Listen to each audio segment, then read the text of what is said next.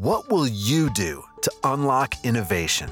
In today's fast paced world, innovation might not be enough. Tomorrow's pioneers of change will need to be agile, able to adapt, and committed like never before. Your host, Sana Vinding, invites you to listen in and join business leaders from around the world as they share their visions for success in our future business challenges. Welcome to Mind Innovation. I'm your host, Sana Vinding. I'm always excited to learn. And in today's podcast, we're going to talk about teams, leadership, and culture, which all falls under people stuff. I want to welcome Zoe Routh. She's the owner of Inner Compass. She's an author, mentor, and a leadership expert. So, welcome, Zoe. I'm so happy to have you here today.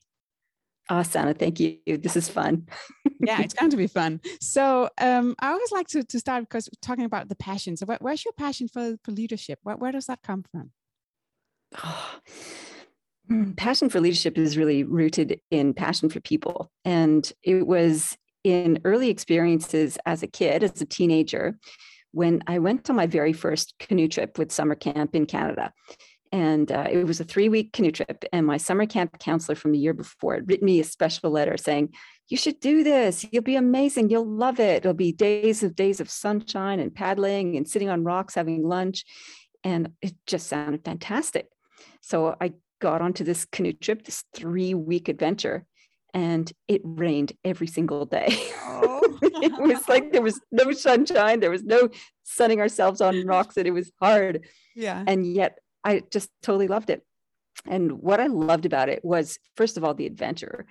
And second of all, it was the company of other people and the ability to pull something off that is amazing to paddle through the wilderness with eight other people for that amount of time, not seeing anybody for all that time, was really quite astonishing. And so I think that experience really embedded in me the love of doing things together, doing adventurous things together, whether it's in the outdoors or whether it's in an organization. And the power of teams and people coming together really sparked that. And leadership is an essential ingredient to make sure that that happens really well. So that was the starting point for me. That's sort of where the passion came. That's that's fun. Yeah, I I already could hear in your story that it was going to rain, but you turned it around. Um, so we, I think when when we, look around, right, we always learn by looking around who's who's who we are among, um, and effective listening also give us some knowledge and perspective to become a better leader. But but what is your what do you see? How can you how can you become a better leader? If i'm saying yeah i'm already listening i'm already um, doing all the things that i have on my list uh, but i'm i want to improve. So so where do i start? For me one of the big shifts that leaders can make is is actually in perspective. And it's the theme that underpins everything i write in my uh, latest book people stuff and uh, we need to expand our perspective on who we are. So, perspective on the self. And we need to expand our perspective on other people and expand our perspective on the bigger picture. This is actually really tough to do. Uh, to, to shift our way of seeing and being and doing the world is, is really difficult work. And uh, I think the starting point is trying to figure out what are the patterns in what I am seeing, patterns of my own behavior, patterns in the behavior of people around me and patterns in the greater uh, the greater big picture of things that are happening around me. That's the starting point of gaining perspective is actually just looking a little bit and see what's going on. So that is a broad brush big picture yeah. what to do next but that's the starting point. That's that's a that's a good one. So how do you how do you grow it or develop it even more? Is that to write it down? Is it go to say i find a mentor you can actually reflect it with or what's how do you how do you grow? Well the practice of perspective is really about um, going far deep and wide uh, as a starting point. So this is really like looking far into the distant horizon is the starting point and i mean that from a time horizon point of view. Looking far into the future by looking far into the past. And the further we look into the past, it allows us to look further into the future. yeah. So when we expand our sense of time and our where we have come from and our legacy and our heritage and all the uh, the people who have come before us over generations, that sort of expands our capacity to think long term into the future. So rather than thinking in short term bursts, like what am I doing for this next quarter, for this next 12 months, being able to pause and think, how, how, how do what I'm doing today, how will that cascade and trickle down into 5, 10, 20 generations from now? And when we start to ask those kinds of questions, it really does shift what our priorities are and how we how we think about what we do today. And the balance of, of focusing on now so that it influences next is one of the critical skills. So that's like the perspective of far. Yeah. The perspective of deep, how do we expand our perspective on, on leading and thinking deep, is about unpicking the the patterns and the layers that are causing issues or or or successes uh, on the surface. So this diving deep below the surface is the next critical skill. And uh, in people stuff, I run through a bunch of different uh, tools and processes that you can do to help develop that. And one of the ones I love to point out is the problem tree. And if you Google problem tree, you'll see a whole bunch of different uh, visual patterns for that but essentially is a tree you see things above the surface the trunk the the leaves the branches that kind of thing and then below the surface is all the roots yeah. So a problem tree is using that metaphor uh, in a diagram form to dive below the surface of what we see as a visible problem. So this is a problem solving pattern of looking deep. So we like, what are the visible things that we see going on here in this environment? And then we break it down. We go, okay, well, what could be causing those that visible problem? And we do two little branches into the soil or two different roots into the soil. And out of each of those two factors, we then go for each of them, we ask, well, what are two things that could be causing that particular problem? And then we keep going. We, so we go three, four, five layers down until at the bottom, we might have eight to 16 uh, possible contributing factors to this visible problem above the earth and the trees and branches and whatever else is causing us dramas. And what we thought might have been the cause of a problem we identify later as mm, maybe it's something a little bit more deep seated. Um, so, an example of that is, let's say, what looks like a personality problem at work, right? So, you got Frank and Karen. These are the two people I wrote about in my book. And I wrote, I chose Karen before Karen became a thing. Karen. you, you, so I wrote, you looked into the future. No. yeah, that's right. I just plucked that out and there uh, Karen appeared in my book. So Frank and Karen, two very different style of leaders and they're they having conflict at work. And it's very easy to say, well, they're just so different. That's just a personality problem.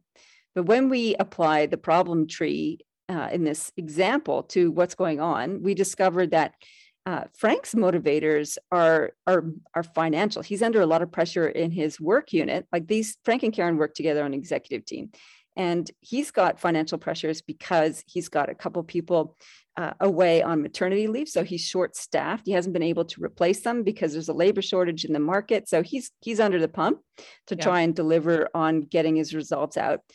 And the other thing that we discovered by going through the problem tree is the remuneration system is actually driving him to behave in a very uh, siloed, wolf-like, like lone wolf kind of fashion, because he gets paid on the bonuses of his team performance. And so he started trying to poach people from anywhere around him in the organization, including Karen's team, so that he could get his results, get his people, get his uh, things delivered, so he could get his bonus at the end of the year. So that set him in conflict with Karen. Now, Karen's work unit has got a completely different situation. Their market is booming. Her team uh, is doing really well because she's been investing in their training and development. And so they are high performing and she's looking to expand and get more people on board too.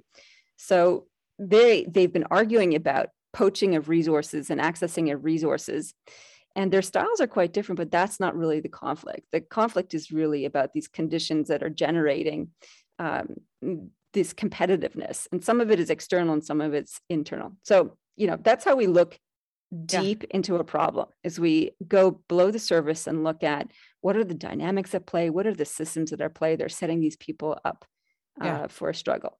Yeah and, and then some of it what, is measure right? How they're getting measured is a key thing. Yeah yeah yeah yeah this is a huge bugbear in organizations and it's a chronic issue. You know, how do you actually reward performance? Yeah. Uh, do you do it on a team basis? Do you do it on an individual basis? And there are repercussions with either methodology. And I think the answer to that is you need a combination of both. Yeah. And the, the bigger lesson that uh, I think also is that you need a combination of instrin- intrinsic as well as extrinsic motivations for for people. So intrinsic is like I believe in the purpose of this organization. I'm motivated to develop mastery and to produce great results because it feels good and it's fun in itself. And then the extrinsic rewards are how am I compensated for that? How am I recognized for that? So a balance of those two things builds engagement and all of both of them have repercussions and i think we need to be mindful of that like if we reward individuals that can be a cascade of problems if we reward only teams that can have a cascade of problems too yeah.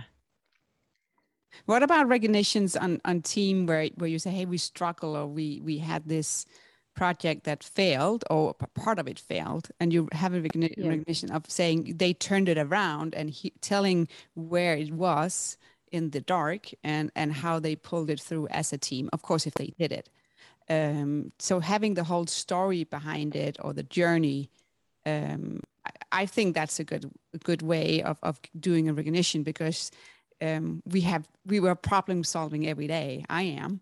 Um, um, so is, is that something you've seen that you you do that recognition on, on on a failure and then of course how they turned it around?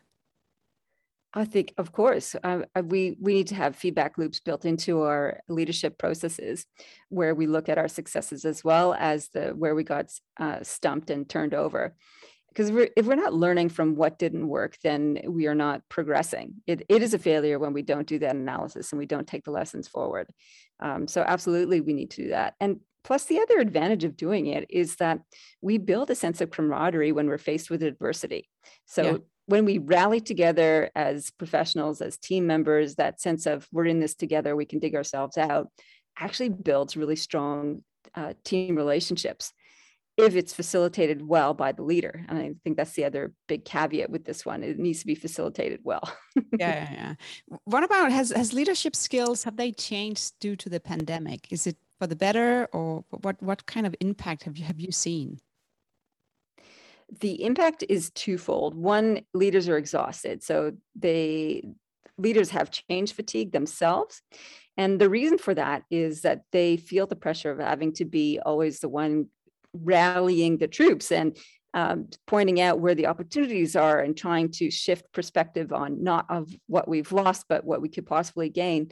And that requires uh, cortisol, adrenaline, dopamine, the biochemicals which are energizing and yet are draining. And so leaders are finding it difficult to replenish themselves.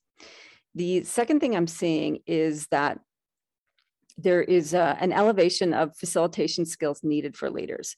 So, what I mean by that is a lot of leaders are contending with uh, hybrid teams or remote teams, and they're just not getting the same kind of emotional feedback, feedback and input through the screens because everybody seems so is the way the screens work is it flattens our expression. Yeah. We miss out on the micro cues of having bodies in the same room, yeah, and which generally give us a lot of information and also pep us up.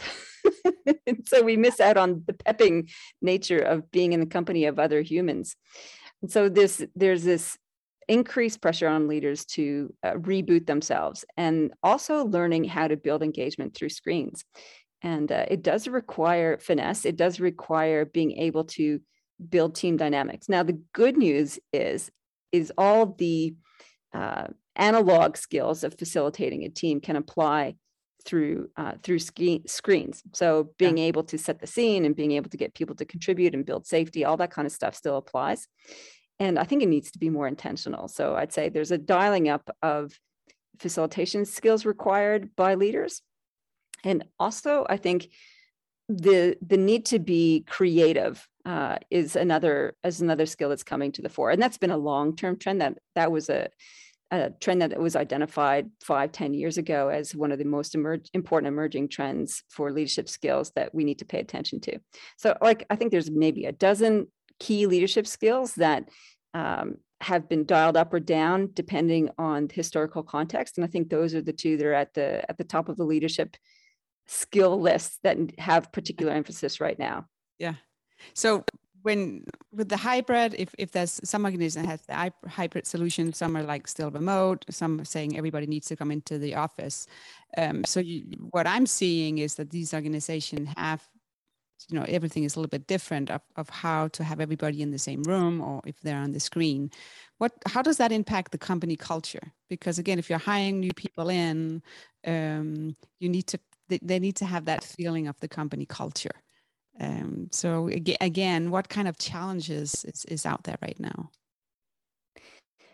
I love that you bring this up. I think it highlights how deliberate and intentional leaders need to be in, first of all, cataloging or uh, characterizing their culture and being more intentional and deliberate about it and not assuming that because you throw people in a room that they're automatically going to get the vibe which is what a lot of a lot of leaders do and so the emphasis now with making sure that you maintain a consistent culture is bringing out the specifics of what that actually means. You know, what are the values that the team and company uphold and not just motherhood statements on a wall.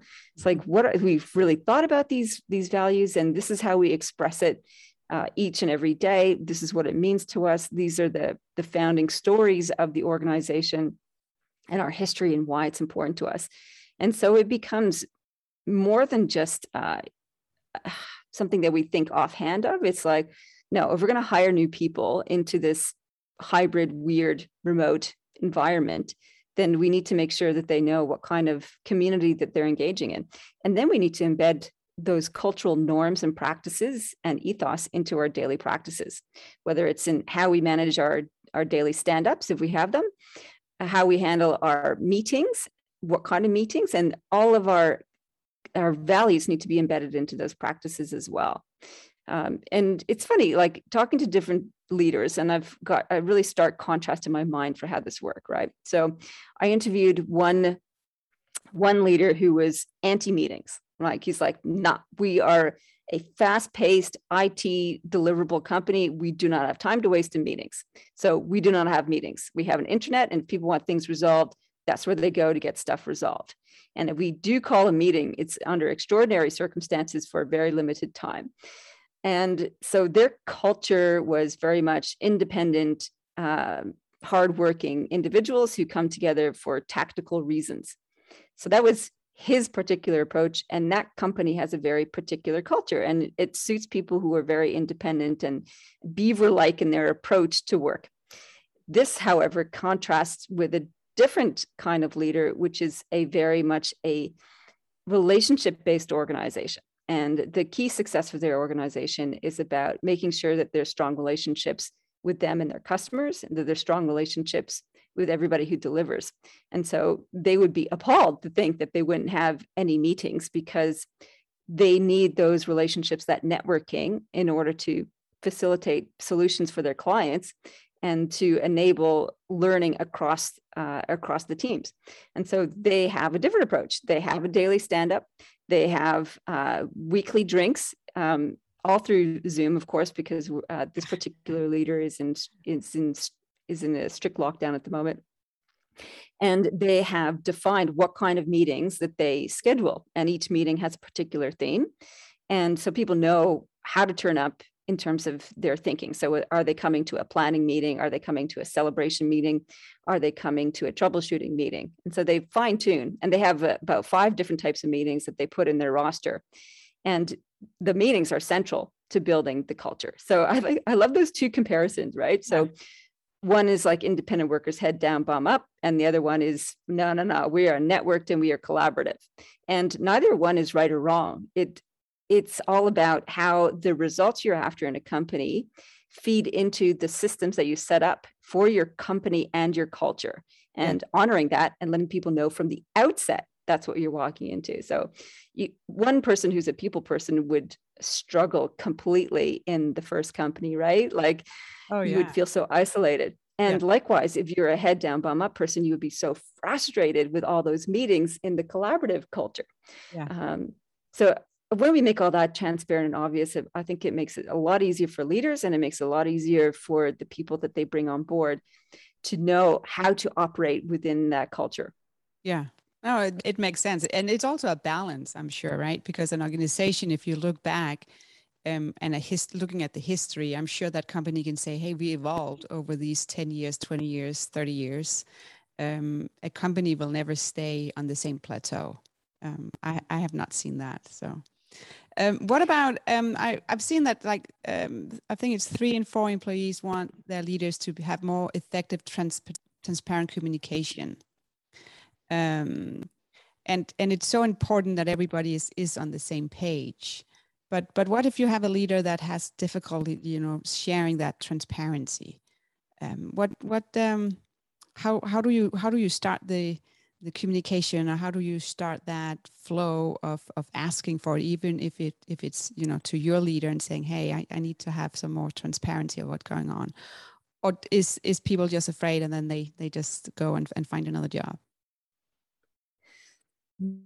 Uh, well that's a very contextual question right so it, it depends is the big answer around that yeah. so if you're a worker in an organization and you feel like your boss is um, not sharing in a fulsome way, is kind of deflective, is trying to maintain a strong front, but you know there's stuff going on. Uh, very difficult if you don't have positional authority to say, "Hey, spill the beans. Let us know what's going on." Yeah. Um, because you don't know what's going on for that person. You don't know what's in their personal life that's driving them to do that. If anything, you don't know what kind of pressure they're under from their supervisor and so on. So, huge risk. Um, if you are not in a positional authority to say say your boss like can you tell us more yeah no, no, no. yeah so i think do you have to just up and leave well depend like it depends like depends what the tensions are um, so your question really is like how do we encourage vulnerability and openness in an organization i think we go we dive deep below the surface uh, is we look at the systems that are driving that particular behavior yeah. So it becomes not a personality issue with the with the person at the top. It's like what are the systems that are preventing them from being open and transparent? And maybe it's the accountability system, maybe it's the reporting system that's keeping them from being able to uh, share particular things, or there might be uh, parameters in which they operate where they don't have the scope to be able to share. Um, so I think when we have a look at the systems, then that's that gives us a little bit of leeway in order to share that with our boss.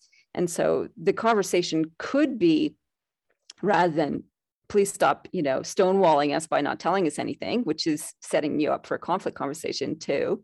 Yeah. I noticed that we have this reporting system uh, that prevents us from getting effective feedback on issues in the organization.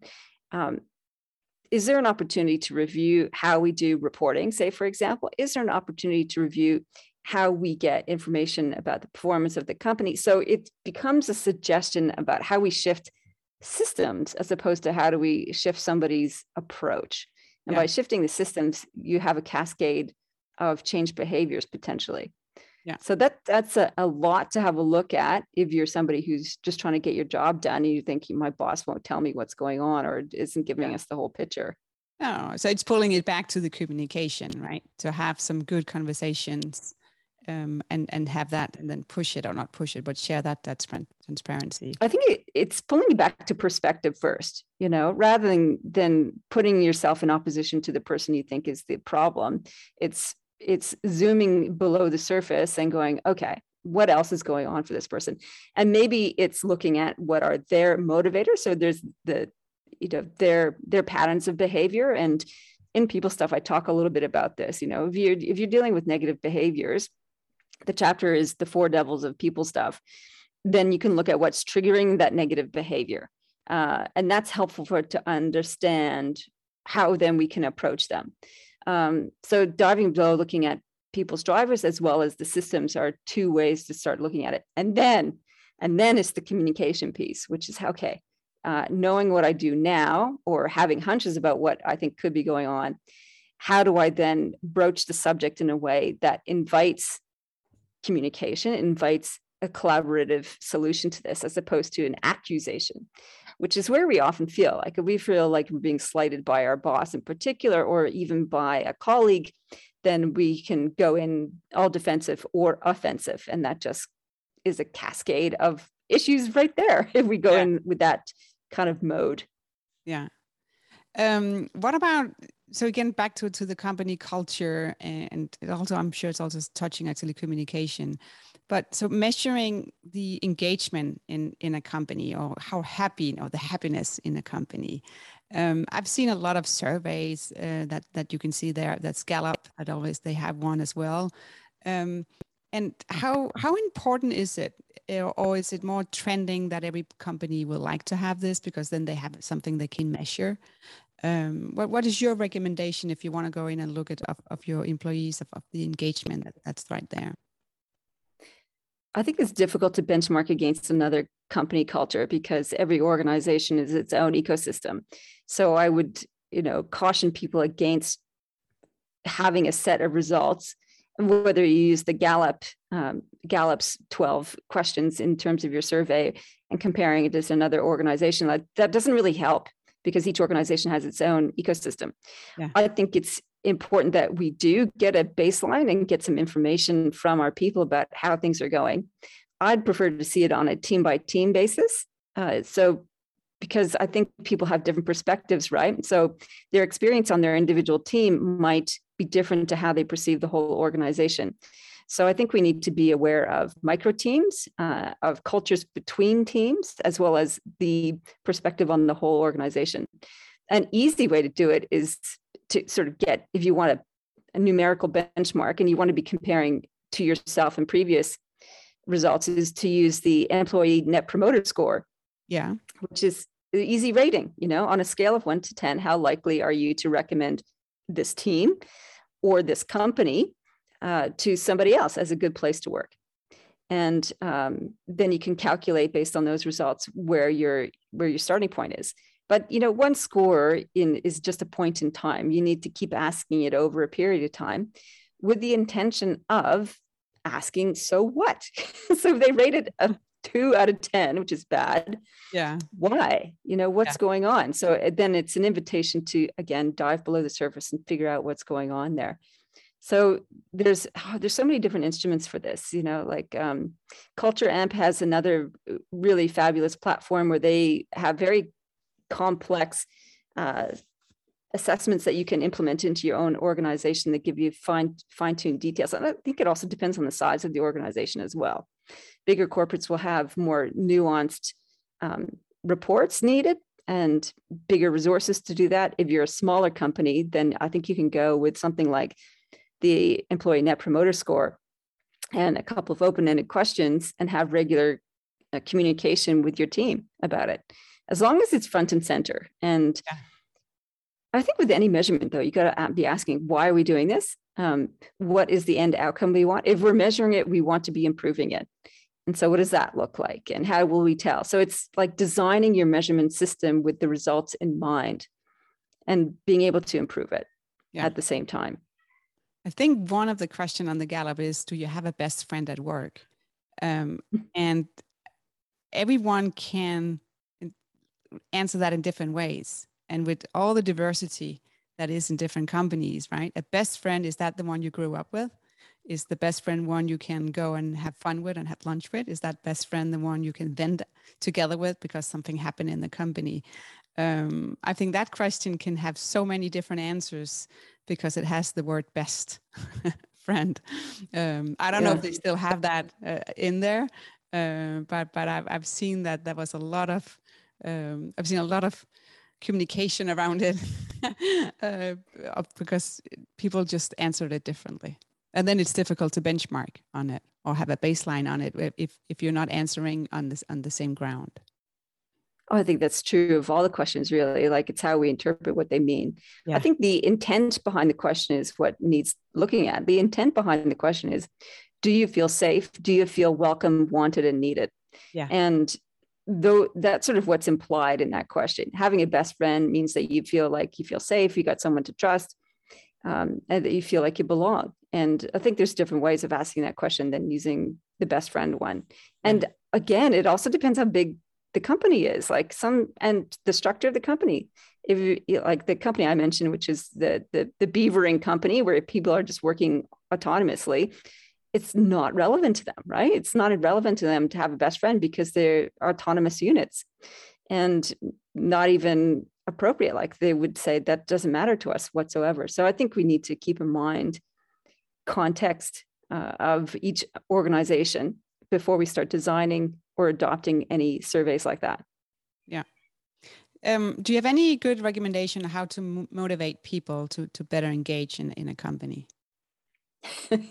motivation versus inspiration is a perennial topic, right? So motivation is carrot and stick conversations, and I think carrot and stick conversations are are really difficult. Uh, I think it comes back to the extrinsic versus extrinsic and intrinsic reward system. So if you if you find that somebody's not motivated in the company, the same principle applies, right? Dive below the surface. What's going on for this for this human? Is there something in their personal world that's decreasing their desire to show up? Is there something in the systems at place at work that are getting in their way, uh, preventing them from achieving outcomes, which is demotivating for them? Um, I think you need to ask the bigger questions like how aligned to the purpose of their work and the organization as a whole is this human? Do they really understand what the company is all about? Is that clearly expressed? Do their values align? So I think there's some really deep layered questions around and values and purpose that need to, to go into it. I, you know, just casting something in front of somebody is not a useful methodology.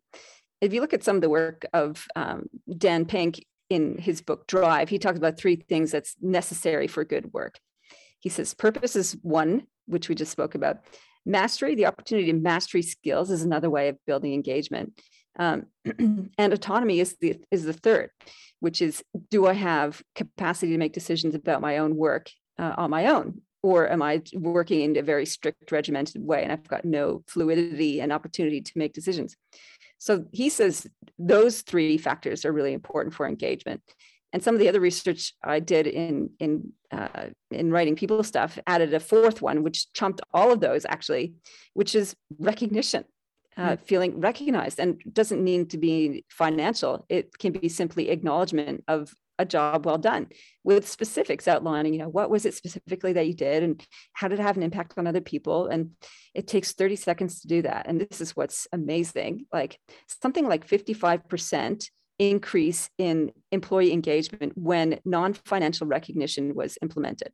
And this is a report from 2019 wow. that came up with that so you can have an incredible impact on performance i.e employee engagement simply by saying, you know, Sana, that was a really wonderful way that you set up the podcast. I really liked how you set up your show. Your guests are really engaging and the tone is just right. And you have a great curi- curiosity that invites people to have conversations.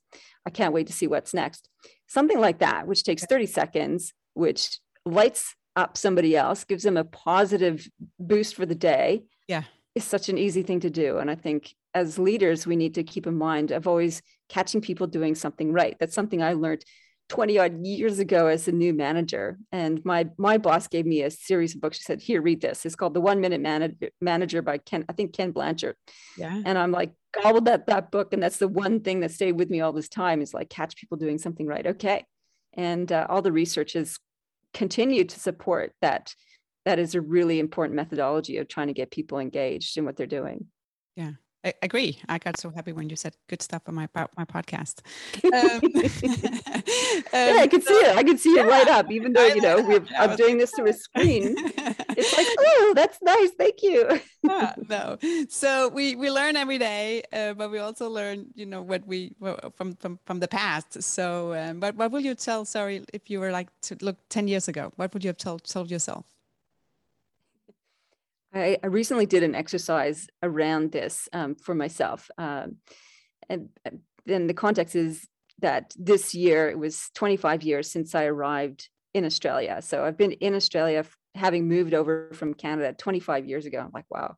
Wow. Um, trying to rewind what was life like and what who was I 25 years ago? And uh, got some great insights. So 10 years ago, shorter time frame, and so I'm 51 now, I'd be 41 then. And where was I working? I was still working at the Australian Rural Leadership Foundation. I think the key messages that applied to 25 years ago, that applied to 10 years ago, would be you're not as crap as you think you are. which is i think a common theme for many leaders is that they they suffer with imposter syndrome they're very self-critical and they have trouble seeing their own superpowers. And so i think that's a nice little reminder to myself uh, or if i could tell myself at the age of 41 you're probably better than you think you are um, that would be the first thing. So a little bit of a you know boost there. And the second was second one would be just keep learning and leaning into learning. And it's in learning that we grow. And i think that's a really useful message to and it's something that you say too we're always learning always wanting to learn. I think that's yeah. a key message for whatever stage of our career we are at is to keep learning and leaning into that. And that's probably the third message would be look after your health. And that's a pretty big fundamental piece. Um, and that's easiest thing to let slide when you're feeling well and mm-hmm. easiest thing to remember when you don't. Yeah. So i think make that a primary responsibility yeah. I think the with the health one it's like put money in the bank you know stay active eat healthy as much as you can but but it's just it's money in the bank later on when you get older. But uh, no. yeah I, yeah. i love your observation like that. It is. It's like you, what are you investing in? And one of the things i've started asking myself too about choices that i make today that affect what's going to happen next is filtering every decision with the is this for my current self or is this for my future self if is what I'm eating now for my current self or for my future self?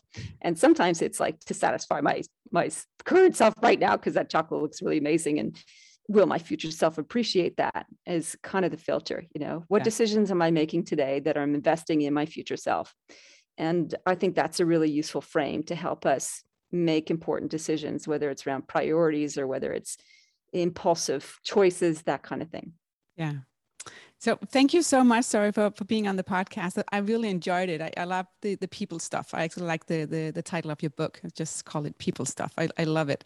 Um, and I also love the the whole problem tree that you said because there's so many there's so many more behind it, right? And when you ask, you know, but why did you why did we do this, you know, and then actually ask the questions to to, to go deeper. So um, I, I really enjoyed it, and and I also love your your learnings or your your your advice to yourself um, I, I think the keep learning. Um, when I got out of college, I was like, no more, right? And then a couple of years later, I was like, I need more. Um, and then I've been on this journey of saying, I want to, I want to learn more. So, uh, so thank you so much. It, it, was, it was really great.